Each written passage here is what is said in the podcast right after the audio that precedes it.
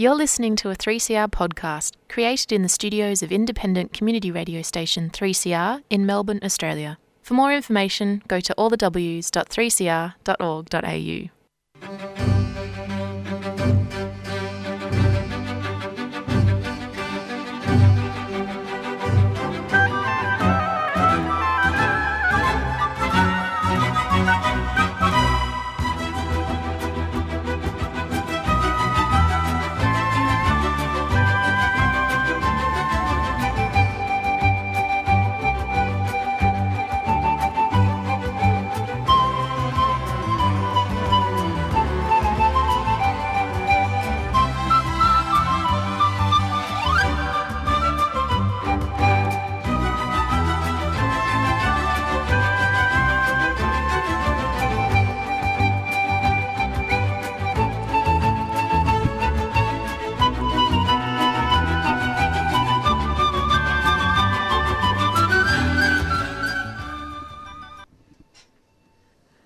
3CR Gardening Show is coming to you today from the Woi Wurrung Nation. We acknowledge the Wurundjeri people as the traditional practices of care and cultivation of the land and waters by the First Peoples and pay our respects to their elders past and present. Wherever you are and wherever you garden, we encourage you to know whose land you're on. Good morning. This is the 3CR Garden Show. I hope.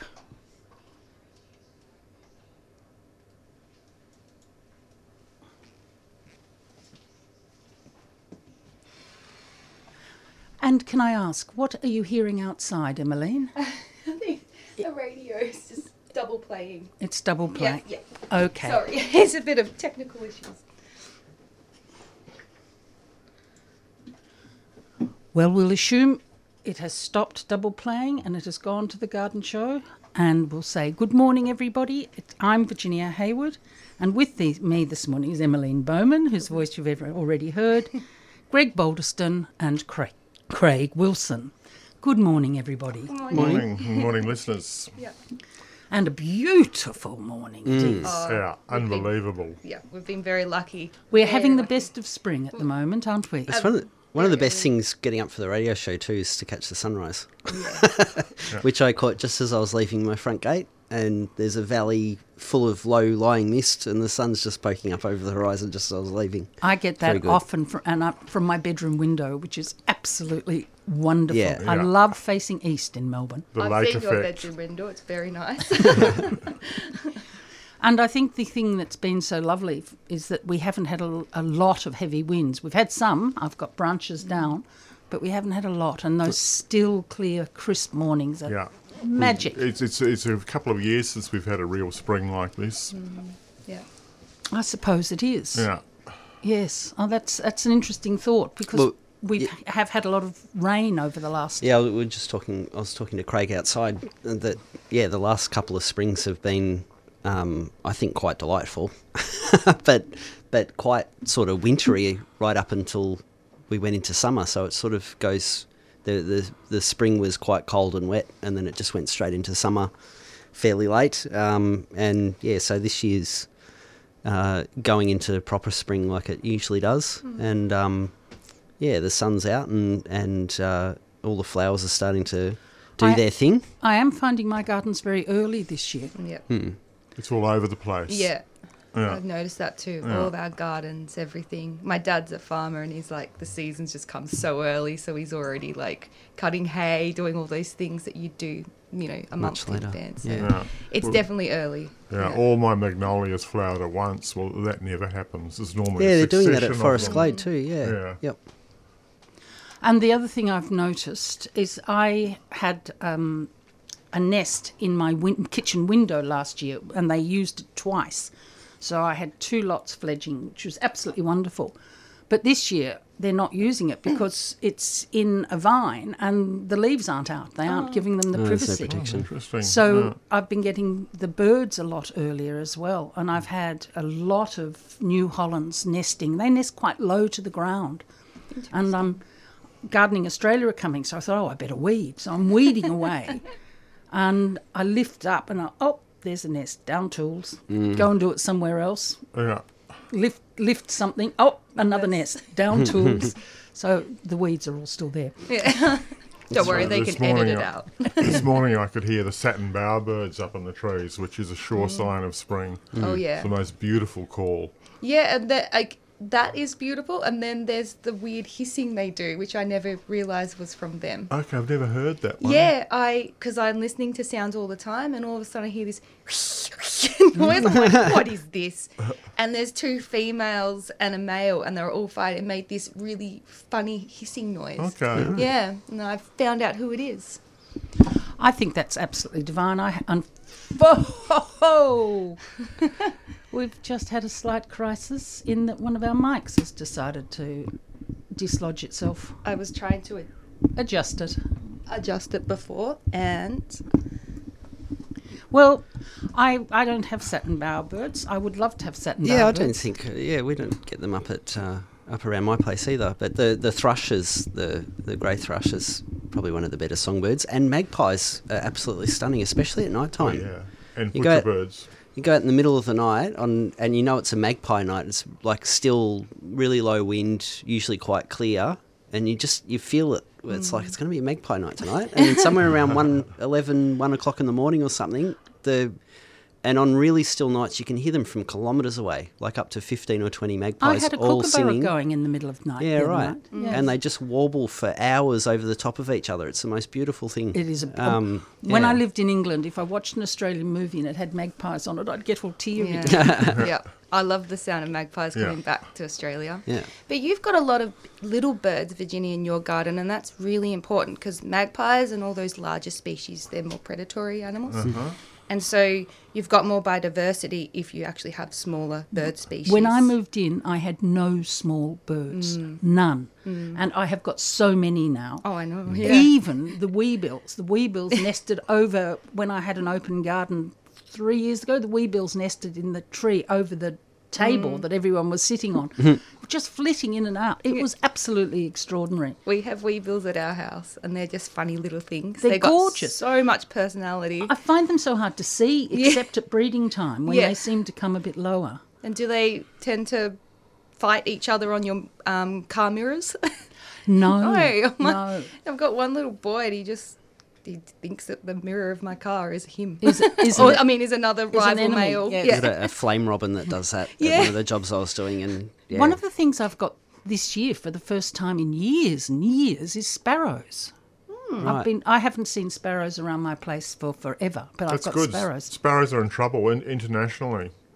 Are uh, they? They're in definite trouble in Britain. No, it's very good to see them. Yeah, that's right. Yeah, they are. And even if you go into Melbourne, you don't see them in the numbers you used to. Well, when we were kids, well, not you, Craig, you being a kid in a different climate, but when we were kids, we used to have um, thrush. Mm. I haven't seen a thrush for years. Mm. Uh, the English thrush, not Yeah. the Australian thrush. We see them occasionally in the hills. Do you? Every now mm. and again, but not often. No blackbirds, so I don't have blackbirds and Oh, don't no, I've have got plenty Indian mynas. yeah. I've got both. Oh, you're lucky not to have Indian mynas. Yeah. I don't mind the blackbirds. I love the I think they're funny. They kind would- of like you catch them by surprise, and I always imagine that they're laughing like, and they run. They're like, not so, "Oh, not so good if you're a bulb collector because they pull out tags out of Yeah. pots and scratch bulbs out of the ground. They are, they're very yeah. They're, the black, that's what I like them for too. I think they're I always like cheeky. their their uh, but the Latin name was uh, is Turdus. I think it's Turdus marulus, and because I always You're a use turd- turd. yeah, They're turds. I use slightly different uh, language, but uh, yeah, it's meant the same thing, I guess. In the evenings, I walk my dogs at Periander. And, and coming up the hill for three nights last week, I was followed all the way up by a lyrebird. Oh, oh, you lucky thing. I stop, it stops. Oh. I start walking, it starts walking. This is like 15 metres behind me. Hmm. How And it- totally wonderful. Three three mornings, and it was just heading up at the same time that I was to its place where it's scratching. How absolutely That's divine. really, I would love that. that is They exciting. always run away. I'm really jealous that I don't have lyrebirds. on my- yeah. Yes, I certainly don't have live No. birds. Yeah, no, they're all around us. Yeah. Uh, The funniest ones at Forest Glade, working especially down towards the back of the garden, are the yellow robins and the scrub wrens, um, which seem to have a bit of uh, animosity towards each other. Um, so the scrub wrens are co- little angry I always think of them as angry birds because they've got their little I furrowed brows the- yeah. down, and they're always busy and they chit chat and they sort of if you if you make a sudden movement they'll yell at you. They go. Um, and then the yellow robin will come in. So they're usually in a group, and the yellow robin will come in by itself. And if it sees a nice worm that it likes, it'll often grab a scrub wren by the tail and, and drag it off, and shake it around. How fabulous! And if you sit still long enough, they'll come and they'll land on you. Both of them will just they'll land on you, especially the yellow robins. Um, they'll land on your hand, they'll land on your knee, they'll land on your feet. Salvia Meg in Gruyere, she has got um, yellow robins that are just positively domesticated. Yeah. They adore her, and Mm. Yeah. they just because she disturbs worms and things, and Yeah. so they and They, she's they, in they the do. They follow you around. Yeah, if you're disturbing the. Mm. the leaf litter, they'll follow you around. And if you stand still for more than about ten seconds, they'll land on you. If if you're in a good position for them to swoop down and pick something off the soil, they'll just they'll you know land on your hand or or your shoe or the, the end of the shovel or something like that. And Oh. uh, yeah, it's it's they're they're quite delightful little birds to watch Ah. interact with each other. I have that at Longacres Kookaburras. They garden with me. Yeah, Yeah, and, and you turn around and you get a fright because they're sitting on the wheelbarrow handle. Yeah. right behind you. yeah. Throw me a worm. yes, that's right. Poor worms. yeah. I just feel sorry for them. Now, for those who look at our website, Tim Sansom was coming in this morning from Diggers, but unfortunately he's got a really bad cold. So, Tim, I hope you're feeling okay. He was at the conference yesterday. Both both Craig and I and all the other um, presenters and quite a few of the other um, people who come in to deliver this show were at the, at a conference yesterday, and online online one at the moment we have Emma from that conference. Good morning, Emma. Good morning, Virginia. Long time no see. yes, at least 24 hours. Good morning, Craig. Hi, Thank Emma. You. Um, well, thanks. Thank you. It was a good Look, night's just sleep, wanted- I can assure you. I'm sure you needed a bit of rest for your voice ahead of this morning. But um, yeah, Virginia, look, I just wanted to um, uh, call in to say on behalf of the AGS Vic Group Committee, just a huge thank you to 3CR for, for your support. Um, it was, a, in our eyes, it was a, a great success. But um, Can you just describe for listeners who weren't there what the conference was, Em? Yeah, so look, it was um, the title of the conference was the Collector's Garden. Um, so it was a, a single day conference up in the um, in the Dandenong Ranges, and we focused on. Um, we had a morning session where we spoke. We had guest speakers, including your lovely, our lovely Jane, uh, Craig, and uh, and Matt Reed from Antique Perennials. Um, that had a, we had a sort of general panel discussion around tree specific um, genera that were um, quite uh, prominent in their choice for, for woodland gems. Um, and then we had two sessions from our keynote speaker, who we brought all the way from the Royal Botanic Gardens in Edinburgh. So that was John Mitchell, and he was talking um, And Emma, about crevice gardens and and uh, RBGE. Yeah, sorry, Virginia. I go. was going to say that the Botanic Gardens in Edinburgh is considered to be one of the best botanic gardens in the world, along It- with it is. Melbourne, in fact. It- yes, yeah. It is. and that really particularly came through special. yesterday. Yes, yeah, yeah. And John was a very good presenter, very um, very well received, and uh, Scottish accent we we managed to um, to to work work with, and um, it was a terrific terrific morning. And um, we also had um, Russell Lark from our own botanic gardens at Cranbourne, um, and he was speaking about Australian alpine treasures in in the garden. It was And, um, interesting how much yeah. easier the people at Cranbourne seem to find the our alpines than the than Edinburgh is finding some of the alpines that they're picking up from the Himalayas and the high bits Yes. of China, etc. Because Yes. Russell was very much talking about how surprising it has been that he can um, propagate them successfully at Cranbourne, because Mm-hmm. of course without ours, with climate change, they're at the limit. They can't go any higher. So it is That- very important that's what they're trying to Yeah. do. Yes, and I think John was explaining with the ex situ conservation that they do from China and um, back to uh, to the RBGE uh, in Edinburgh that um, a lot of the treatment of the seeds and the phytosanitary requirements mean that um, it's a pretty challenging start for, for a lot of those plants, which he, he went through yesterday, which I guess might explain some of the um, you know challenges they have. the have. difficulty. And also, Edinburgh Yeah. is so wet. Yes, yeah, I mean, it really is wet. exactly. Little little bit different, but um, You know what I was Yeah, intrigued the- by, Emma, was the the um, GPS positioning of the plants. Mm-hmm. So that when, when he goes up into the mountains and he finds something which he's unable to collect, then he records the GPS position so that people in the future can go and find this plant. Yes, and Yeah. they and they they um, have twinned with one of the botanic gardens in Western China, and they send those when they're in China. They'll send those GPS references to them. So there's a very strong sense of sharing, which is also fabulous. Yeah. But I do find it ironic to see Britain at last introducing some sort of sanitary to what comes in. I mean, they've mm. plundered uh, botanically across the world and taken anything they like in, and you, you do have some extraordinary things around because of that. Some terrible weeds in oh, Britain. As I said to John, I mean, really, the horse has bolted, hasn't it? Mm. in the UK. Mm. Well, they're losing all their ash trees at the moment, something that's come in. And, and to stop that happening, they had to stop the nursery industry bringing in uh, uh, ash to use for propagation. Um, and they and they just didn't do it. Just didn't do it. And so now the ash are going from all their forests right across. I wish they'd bring that here. for the ash. Yeah. it's they're, they're being in Europe though and seeing you know how nurseries work. It is like that though. It's like you, you compare the standards here in Australia to Europe, Yeah. and there is no checking. It's just like bring it in. That's right. It's crazy. Yeah. And yet, John was talking yesterday that even if we go to the botanic gardens, we have to go through a water bath. Hmm. Now, we don't do that in any of our gardens. no. No.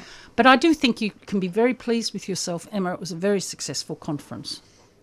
Oh, look, it, it was, and not uh, not the least of so many people involved from from uh, 3CR. So we looked after AB. She won the raffle. Oh, did Oh, she? that's good. She um, she took home a Miff, Miffy Gilbert uh, print, which we were very pleased to see. But um, and for me, I think I got I lost count at eight presenters and um, and uh, hosts of 3CR. Um, uh, there may have been more, but um, There was a lot. There was a lot of a lot of this tribe there. I'm sad. I don't know why I've missed this. Oh, I didn't even.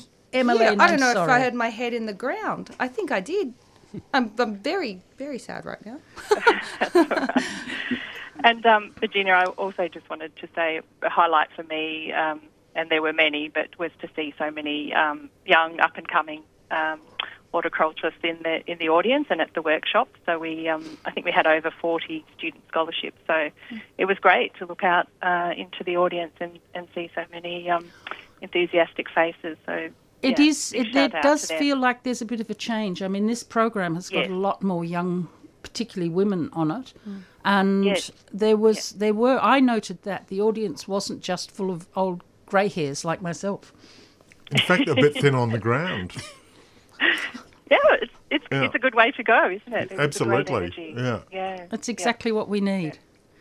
Well, us, Emma, us grey hairs were a little bit tired last night. I think we might bet. have been in bed very early. But uh, yeah, terrific. Thank you so much again, Virginia and and uh, and Craig. And uh, yeah, thank you for your support. okay, darling. It was a Thank you. Bye bye. Thank you. Thank you. Bye. Well, that was it. Was an excellent conference, I thought, and it's um, it is so good actually to get together and share that sort of information. It is so rare to. The Botanic Gardens had a brilliant conference last year, but that was a big international conference. But it was also absolutely excellent. But there's not a, a lot of those events, so mm. go the Alpine Garden Society for doing it. I think it's a really Really down to Susan. yeah. And she was the driving force behind it. Well, it was an excellent thing to do. Did you? Absolutely. Did you enjoy it? I did, and I learned things, which is great. Yes, Yeah. that's the thing that's important. Yeah, that's right. And yeah. I was thrilled that when we were doing alpines, we didn't just do we did do the Australian alpines, which is so important. Um, you know, the uh, Tex was there, and of course they're they're um, particularly looking after the two Australian rhododendrons, which come from the high, high country behind Cairns and places like that. People don't even know we've got Australian rhododendrons. Yeah, I've got one. hasn't flowered yet. I wonder it will. Will it? I don't know. Yes, it will. Yeah. it's about this big, like a 1.5 meters. Oh, it should be flowering. That's what I don't- Feed it. Oh. Have you been feeding it? No, but it's very healthy. No, no, no. But you need to feed it. Okay, then that's what it is. Yeah. One of the things that came through that conference mm. was feed. I mean, Jane Tonkin, feed, she said. And of course, Feed. Craig always says feed. Feed. So the two of them were saying feed. What would I feed this rhododendron? Blood and bone. Just blood and bone. Yeah. Yep. And, and something liquid. Yeah. For, for an instant hit. Yep. Yeah. I'm going to do that right after the show. See, I, I don't tend to feed. i I'm think my terrible. soil and your soil will be probably similar to mine. I just think my soil is so rich. I think my soil's beautiful. Um, working at the Botanic Gardens, one of the things, and this is something, Emmaline, you might relate to. Emmaline particularly works with water, I mm. say to our ah. listeners. Mm-hmm. When I, at, at the Botanic Gardens, we get um, all sorts of, you know, green across the water every Oh, yeah. hot summer. And of course, one of the things is we get water in off the streets because we're doing so much to try and we've cut water usage by nearly 50%, which is mm-hmm. extraordinary That's amazing. and all those South Yarra mums Yep. are feeding their gardens Yeah, furiously. it's- and it all goes out to the street and then it comes into the botanic gardens and they have to filter it Mm. because there's too much nutrient. When you say it's green, is it an algae or is it like a, a, a floating? No, it's it's It's- it's, it's bad. It's a bad algae. Bad algae. Well, I Yeah. wonder what fertilizers they're using. It doesn't. It, it can be. If Any- you just have a mix of it, as soon as you bring up your nitrates, Okay. and everything, something will eat it. Bang. Yeah. Yeah. Yeah, and it can't compensate, and you have no plant life to filter it, Yeah. and you don't have like if you think about normal systems, how they can have a flush out with fresh water. Yeah. You got to think of this as a closed system. It's not happening, so those levels just keep keep on happening until you flush out a system, Yeah. or if those those minerals or I mean sorry those nutrients get eliminated through plants, mm-hmm. mm. it's not going to go anywhere. It's like fish tanks, you know. I got it to a point where I have a fish tank for about nine months with just plants, and I just have to fill the water up with uh, you know for the evaporation. But it gets to a point where there it's a closed system, and if you mm. can't actually eliminate it because it builds up too high, you have to physically take it out. Streams, mm. rivers, they flush. That's why you got rain and yeah. And do you find that when you're creating water features? Yes. So we do a lot of rehabilitation to, say, farm dams. And um, obviously, farms, depending on what their application is onto their paddocks, if they're using fertilizers or something, you've got nutrient coming in. So we put in a lot of like filtering plant species. But, you know, you get to a point where, especially like with all our wet seasons the last couple of years, you've got a lot of surface water coming through. So then you're getting a lot more nutrient level we're lucky we don't really get too much algae anymore. You do get a little bit of surface algae, but things like azolla and duckweed come in, and they're incredible filterers. They will filter a lot of your nitrates and things out of the water. Um, So that is good. it's a very good thing. That's usually a, an indicator plant too. So if you look at that and you see them come out, you're like, oh, there's something going on in there. And, you know, it's all part of that little system. But algaes, yeah, if you get like your blue green algae or that floating type of algae that mm-hmm. bubbles, it just it means there's nutrient coming in, there's a lot of sunlight, it's warm, and you don't have the plant life to be able to compensate for that nutrient load. It's need an imbalance. You need a lot more plants. It is all balance. And you know, systems do balance, but it takes And years. of course, the water at the Botanic Gardens coming off the some of it is coming off the street. yeah. Dog manure. Yes, It's so there's everything. there's there's dog poo, there's McDonald's, and then there's fertilizers from all the Bird poo gardens. too. it's everything. I was doing a talk um, about it to some students, and um, you know, I I get a little bit of this thing where I'm like, well, waterways, we shouldn't be building, and we shouldn't have you know surfaces about 500 meters to a kilometer from any waterway because we need to let the land filter naturally. Our waterways are like they're the veins of all of our earth, it's everything. And every time we're putting all of that nutrient in, it goes into your oceans. And then the oceans are responding to that. We, we're doing a project um, up in Queensland. And, you know, I, we've seen Queensland now, like we already knew that it was bad. Sorry, Queensland. But their environmental uh, policies and just everything that they do over there. There's there's nothing there. There's sugarcane fields, the amount of runoff that comes through, the cut forests. And I just imagine it like a wetland. You know, you've got this huge percentage of nutrients. You've got no filtration, goes all into their river systems and then right out into the ocean. You get all those algae blooms and nutrients for the Great Barrier Reef and everything. It's catastrophic. If And- anyone's and it's had a- losing it from the farming land too. So it's it's- Absolutely. you you're taking it from one spot where you actually want it and Yeah. dumping it out somewhere where it's doing huge amounts of damage as well. yeah. Yeah. and they've lost their topsoil. They don't. It's it's a it's horrendous over there. So yeah, Yeah.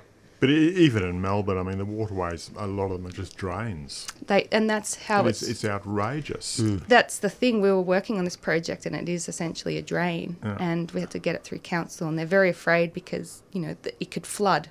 You know, so they want it to act as a drain because they want the water to go out quick. But if you're working in this area, you know that water needs to be slowed down. That's it needs right. to be filtered. But they're so terrified, hmm. and it ended up they couldn't. They didn't want to go ahead. The council were like, "Not forget it. We're not doing it anymore." And now it's just going to be a big grassy kikuyu drain. And mm. of course, the sea is rising, Yep. whether they like it or not. Mm-hmm. And we we are having very bad responses from councils who want to take an engineering response to the fact that the ocean is rising across the whole world. Engineering is not going to save us. So that was the really so when we were working on this project, they have this thing called the Manning's value, and it's a engineering or it's a, a a calculation that they make to be able to move water through very quickly. But they got us in to do um, habitat sort of restoration and filtration through waterways. But our when you go through the Manning's diagram and these roughness values, which is all engineering terms, obviously it's not going to work because as soon as you put vegetation, you're causing like changes with the water. And that the, the the way this calculation works is to there's an X amount of water and has to go through, and there can't be anything in the way. Mm. So it was like as soon as you got us in, that calculation is out. Mm. Mm-hmm. But then this is what all the engineers work on for all their water systems. So that's why you see the monoculture of plants because they have to be 30 centimeters high and you can't have any vegetation and you lose all of that natural response because of this thing. Mm. When I was a child, I used to play on Gardeners Creek, which was absolutely, absolutely beautiful. This was on the other side of Kooyong tennis courts. Mm-hmm. And, we, and my brother and I used to go and we'd race bits of eucalypt down the creek, and it was wonderful, unsupervised. It was mm-hmm. totally wonderful. Yep. Now it's a drain. Mm. Mm. And it's been, and Moonee, Moonee Ponds, and Yeah. Mm. a drain. Yeah. Th- th- There's this guy in Eden Monaro, Peter, Peter, the regenerative farmer. I Yes. can't remember his surname. Yes. But he's working on blocking all the creeks, chucking logs in them, anything that he can do to slow, Slow it it down. Yeah. Which the logs and things are actually good for a lot of our fish species too. The reed warbler. The reed warbler, the call of the reed That's warbler. right. Oh, cr- Yeah. um, I've what's, uh, yeah. what's his what's his name? Peter. Again? Pe- is it Pete? Yeah. Yeah. I haven't But- read that book. I've got You it. need to read it. I know Yeah. it's Yeah. sitting there with everything else. It's a, if it's a pretty heavy book, uh, audio book part of it, which is what I did was I'm going to do audio. I'm going to do audio. Yeah. Was it good to audio? Yeah, Yeah, he even yeah. plants willows, anything that Yeah. he can do to slow the water Mm. down. And, and his farm is now covered in little springs. Yeah. Yeah. And if you have a look at what they're doing along the Yarra, they're desperate to get rid of the willow. Okay, Mm. get rid of the willow.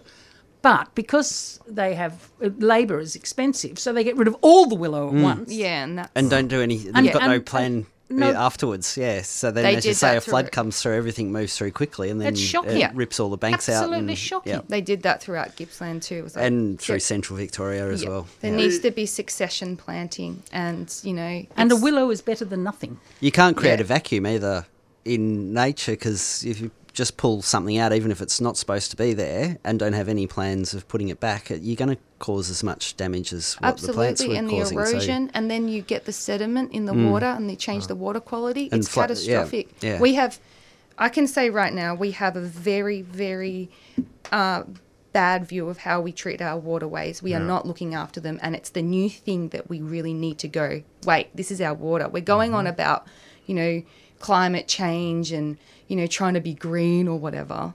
We got to look at our water mm. and really mm. protect it and our waterways. We're not. It's a thing that they're just ignoring. Same thing as underground. They're doing things underground, and there's so much stuff that goes on where we can't see. Mm. and we got to really watch it. Yeah. You mean extracting water from Extracting water from the ground, even like un- when they're doing mining underground, all those sort mm-hmm. of things, like the hydrothermal vents that they're mining underneath the oceans. It's all it's all these things that if you can't see it, you don't know it. But water is something that we can sort of see. We see the health of our systems.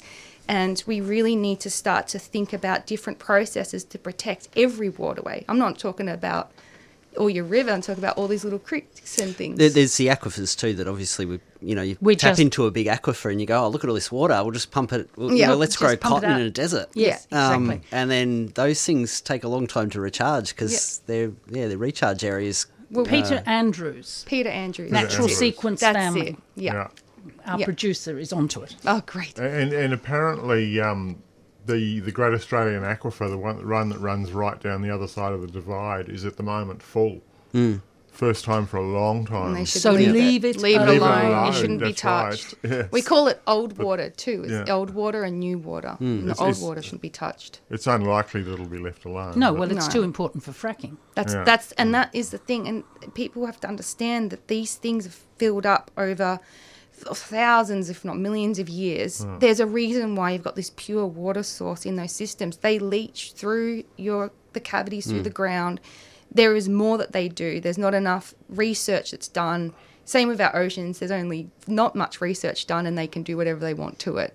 It's like it's just getting to it annoys me, as you can tell. Yeah. I really want to say protect our waters, no oh. matter where it is. I know. what- Look, jump on your soapbox. Yeah. Yeah. This is the 3CR Garden Show. I'm Virginia Heywood, and you're listening to Emmaline Bowman, who's a landscape architect who particularly works with water, Greg Boldiston and Craig Wilson.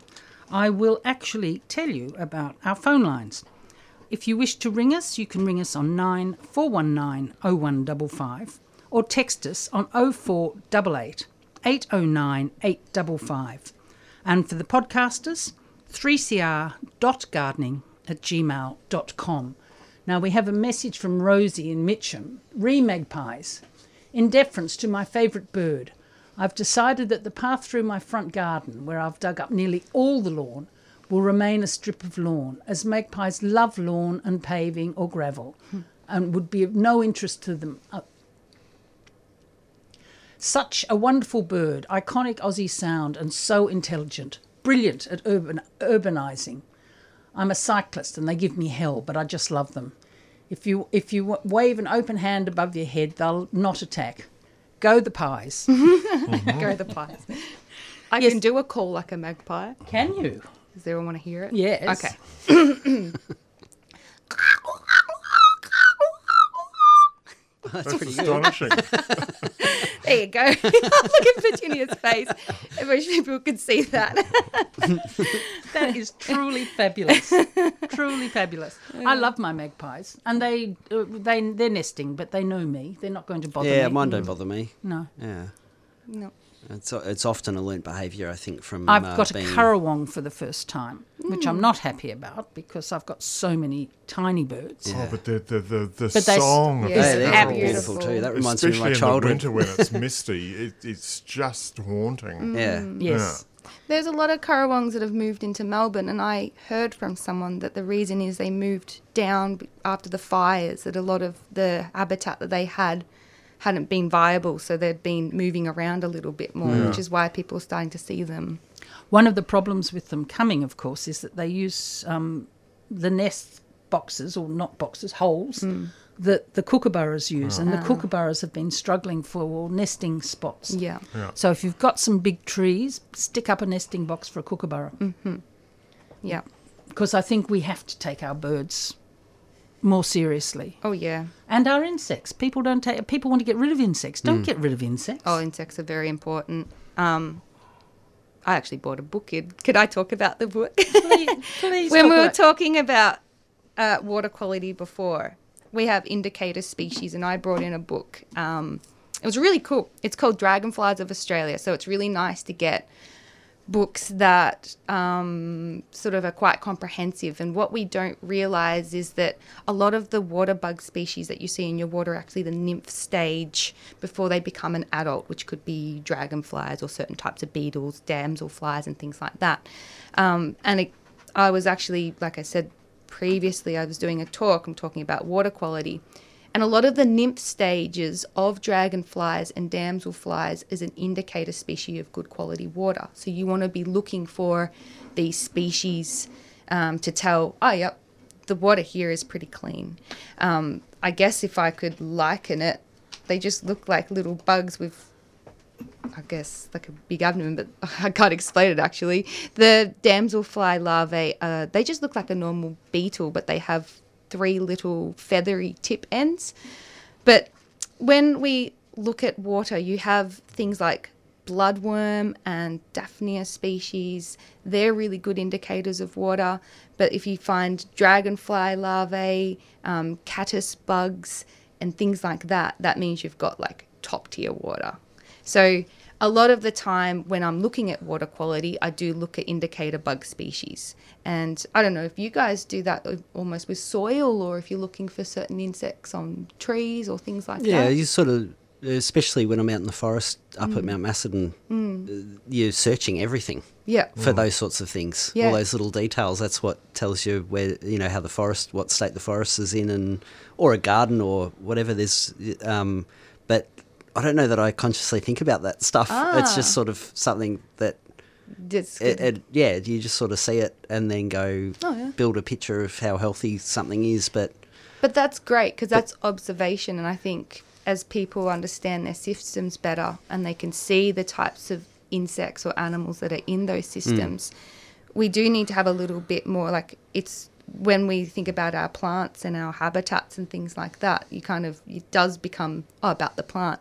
But if you start to take a broader perspective on things and see what uh, insects and animals are living in those environments, then you can tell the health of those systems as well. Which I think for people, if they are really interested in environments and gardening, just to have a little bit of a dabble and, and look around you and see what insects are there and start to apply that onto different systems. You will start to see, like, when something's not doing well, what type of species are there compared to what species are in a really healthy environment. But yeah, this book is wonderful. It's called The Complete Field Guide to Dragonflies of Australia by Gunther Theischinger and John Hawking.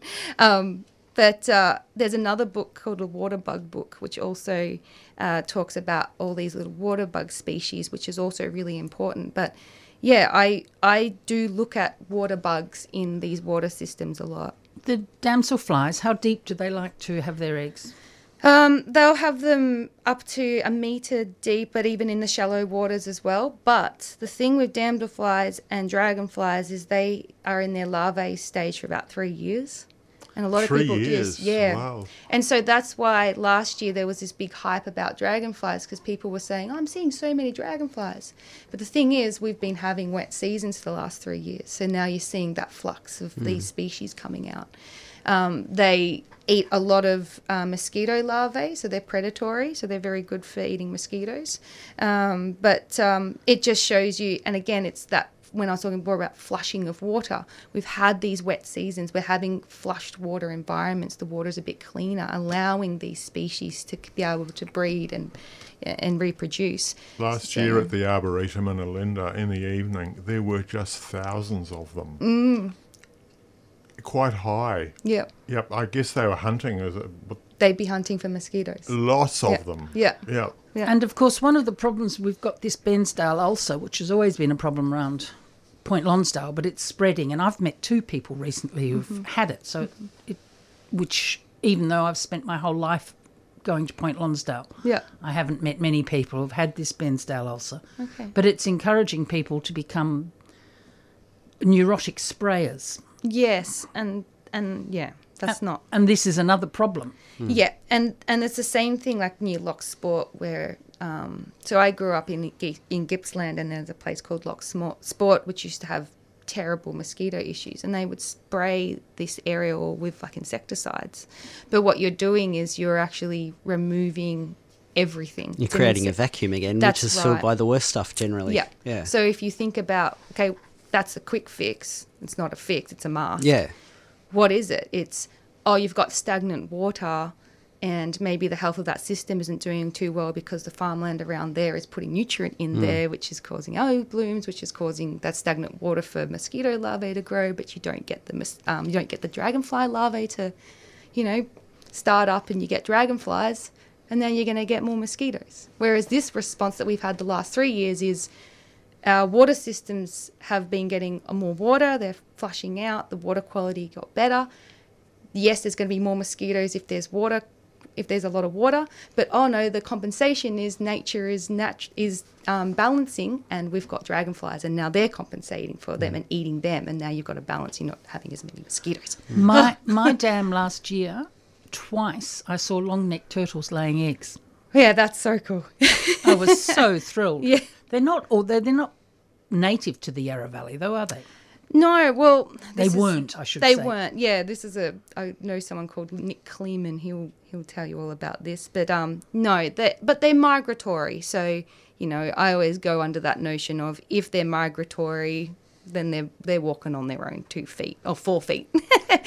but you know, we are losing a lot of our turtle species because of foxes. They will sniff out where they've They laid their ate eggs. one set of the eggs. I managed to protect the second set. Yeah, so that's amazing. So I don't mind that they're moving around. You know, it's it's good. We're losing them. I was them. told, I don't know if it's true, but I was told that in the 50s they became very popular as pets Yes. and then got let loose all over Melbourne when people got sick of them.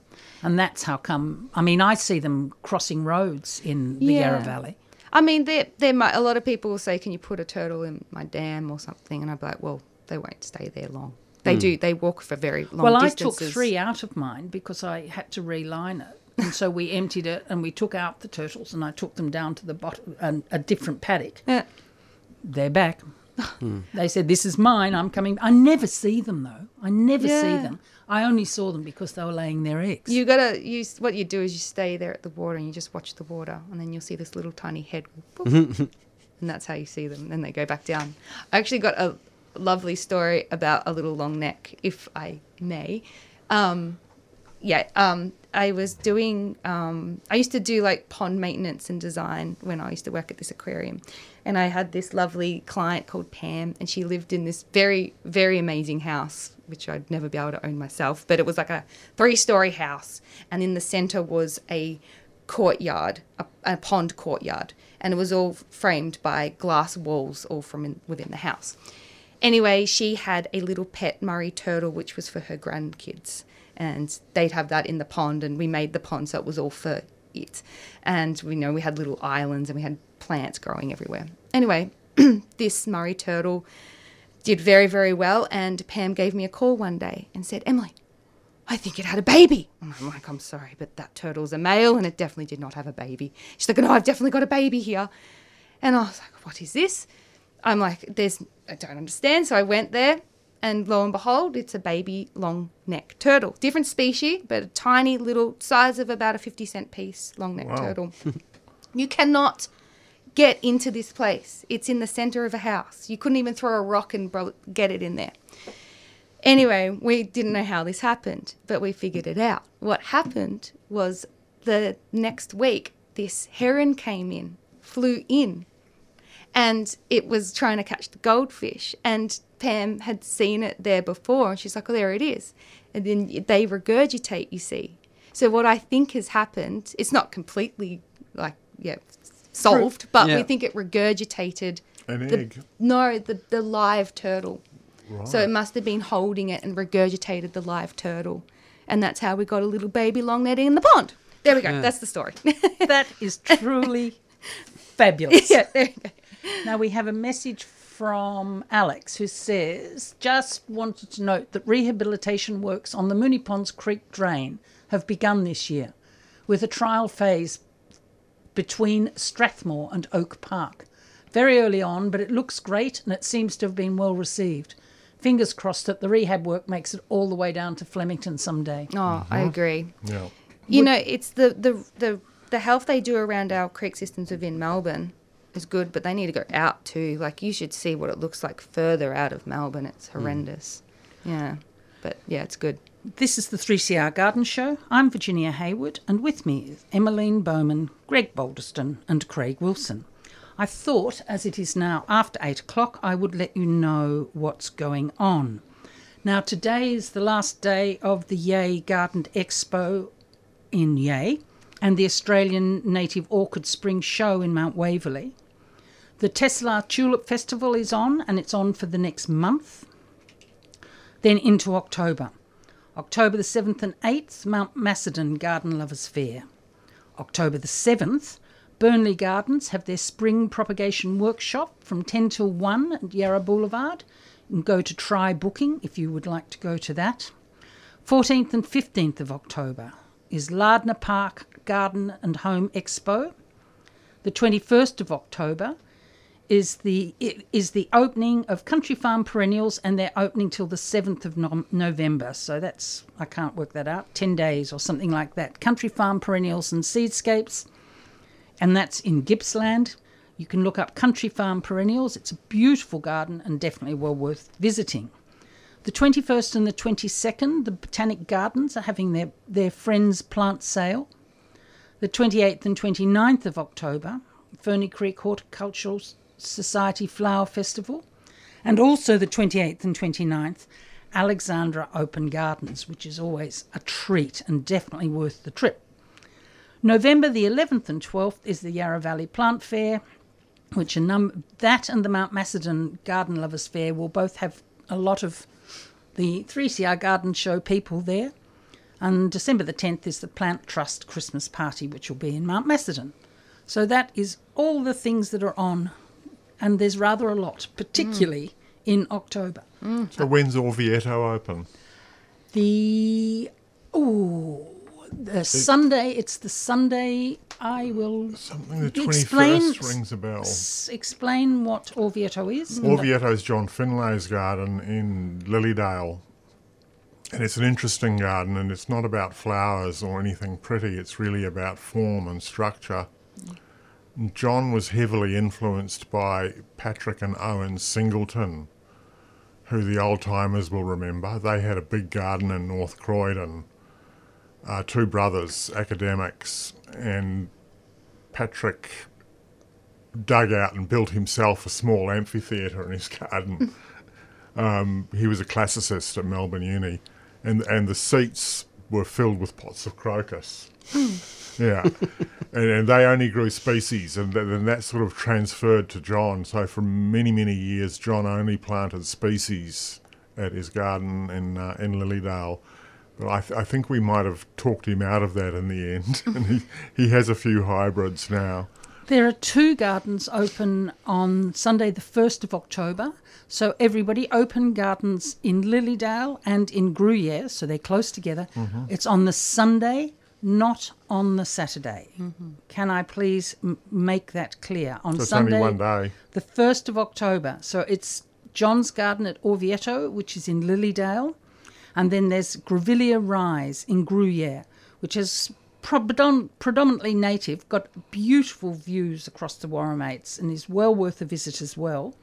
And there's also at that time a garden uh, on the Sunday and the Monday, a garden open in Wonga Park, Wonga Park for Open Gardens Victoria. So it's definitely time to be checking Open Gardens Victoria regularly for some reason we don't seem to be getting notifications. I must contact them and make sure that's happening again. Yeah, I, w- I would encourage anyone to go and have a look at Orvieto. It's an interesting property. Very steep. If Very you- steep, If you've yeah. got very bad legs, maybe not. Yeah. Um, and the first open garden of the season is today at Parnham Farm, which is in Moorooduc, 10 till 4 at 288 Coolart Road, Moorooduc. So that's Parnham Farm. So, yes, wonderful. Open Gardens is back. And it's a, such a nice thing to do. Oh yeah. you beautiful day you don't quite know what to do with yourself you spent the day before gardening so hard you want to rest go to an open garden always works and I, I think um, Orvieto is both those gardens Orvieto and Gruyere they're 15 minutes apart so there's Yeah. not no reason not to see both of them Yeah. About the open gardens too is um, like Forest Glade's pretty much open every day, but uh, it's just kicking into spring at the moment. and the rhodies look absolutely stunning. Good year for rhodies. It, it is, and the magnolias as well, like you're mentioning before. They've all sort of f- uh, flowering at the same time, and whilst the numbers in the garden are going up, especially on the weekends, if you wanted to see Forest Glade in its spring glory, rather uh, as opposed to its autumn uh, when it looks really good as well, um, during the week at the moment, it's probably one of the better bets to get to have a decent look around the garden without having too many people around. Uh, and having to wait in line to get into the garden or anything like that. So yeah, if you've got a, a free day during the week at the moment, it's probably one of the best times to see uh, Forest Glade in with its rhodies and uh, magnolias and spring glory. It's uh, it's looking really good. The daffodil paddocks pretty much in full flower, and the bluebell uh, lawns uh, only a week or two away. Um, and it's Sounds just wonderful, looking- Greg. yeah, it it looks. Uh, I like to think of it as like uh, unicorn vomit. It's at the moment. It's just there's every single shade of everything, all sort of happening at the same time. And can you explain to people where it is? uh, so Forest Glade is on Mount Macedon Road. Can't quite remember the number, but it's hard to miss. It's the signs out the front. It's Yep. quite a way up. It's uh, uh, uh, yeah, uh, it's a fair way up the hill. So I presume Um, that is, and the parking? The parking's a bit funny because of the, the, the road up there. Um, it's in front of Durrol, which is one of the next door properties. Um, there's spaces for maybe 10, 15, 20 cars there. Um, and there's some parking a little bit further away. And if you like walking up hills, you could park down near the pub and the trading post and have a coffee and then hike a kilometre or so up the one of the steeper parts of the hill to the garden. Um, but at least it's downhill on the way back. Yes. Yeah. Yes. Yes, and, and of course, if people are going to the Mount Macedon Plant Fair, they could go up that yeah, day as yep, well. Yep. I think it'd be pretty busy up there that day, but um, it's probably going to be busy everywhere up that uh, uh, on on uh, the Bollebeck weekend. So the the I plant haven't. fair. I haven't been to the the Dandenongs Botanic Garden, the old rhododendron garden, but I imagine with the blossom, that's probably as busy as busy at the moment. Yeah, and it will be beautiful because the rhododendrons are just laden mm. with, with buds this year. Mm. Yes, it's definitely worth a visit. Yeah. And we have got some wonderful free gardens, botanic gardens oh, that Oh, yeah. are really Yes. worth. yeah. I mean, Melbourne's very interesting in that, or at least Victoria's very interesting in that it just, probably because of the gold rush, question mark, developed a huge number of botanic gardens where the rest of the country only had one, two, three, maybe hmm. four. Hmm. You get little, little We tiny had towns like 30. Malmesbury's got one, hmm. and Malmesbury's not a huge place, and it's got this quite Yeah. sort of extensive conifer collection in its botanic gardens. Yeah. Um, and yeah, so there's, there's there's certainly, as you say, it maybe had something to do with the gold rush. Yeah, that's funny you Um, brought that up. Yeah, uh, certainly the big nursery at Mount Macedon, which imported a lot of those plants that were planted throughout Victoria. Um, so, uh, Taylor's and Sangster's nursery, which was actually down the end of the road I grew up on, and I was one of my first jobs was working in the old nursery. It wasn't a nursery anymore, but it was an old garden. It was like uh, a cross between gardening and archaeology, working there. um, but yeah, they, they they're all sort of fed by the gold rush, I think, um, fairly early on, importing all the plants for people that had just come into money and wanted to build a huge mansion up on Mount Macedon or up in the Dandenongs or And of the, course, they and went. a lot of the botanic gardens, the Ballarat. Yes, Uh, so and the they went- araucarias all came through this nursery. So if you see Araucaria uh, araucana anywhere, uh, old ones, they've they Come all came through nursery. Taylor's and Sangster's nursery apparently. And of course, they went to Macedon because the roads were built for the gold Oh, rush. they're on the Gold Rush mm-hmm. Road. yes. Yeah, yeah. Yes. Yep. Which now we have another message. Hi team, love the show. Highlight of my week. That shows good taste. On magpies, we absolutely love them, but we have two that live at our house, and we assume they were fed by the previous tenants as they wait outside our doors waiting to be fed, or they hop inside if we leave the door open. Is there anything we can do to encourage them to rewild themselves, or will they just be stealing our morning tea off our plates for the rest of our lives? Another topic. I'd really love to give straw bale gardening a go. Any tips? And where can I buy great cheap bales from? Love Ange. Well, Ange, we need to know where you live to give you any suggestions on that. But let's start on the magpies. I can answer that. Magpies are incredibly intelligent animals and they won't forget. so mm. for as long as these animals are alive, they will always check in to see if you or the previous owner are going to come home and feed them. So I would just, you know, uh, I'd ignore it or, you know, obviously plant in the garden a little bit more. If you maybe you have a bit more of an open space, you could bring in a bit more vegetation or something like that and change the hierarchy of the space.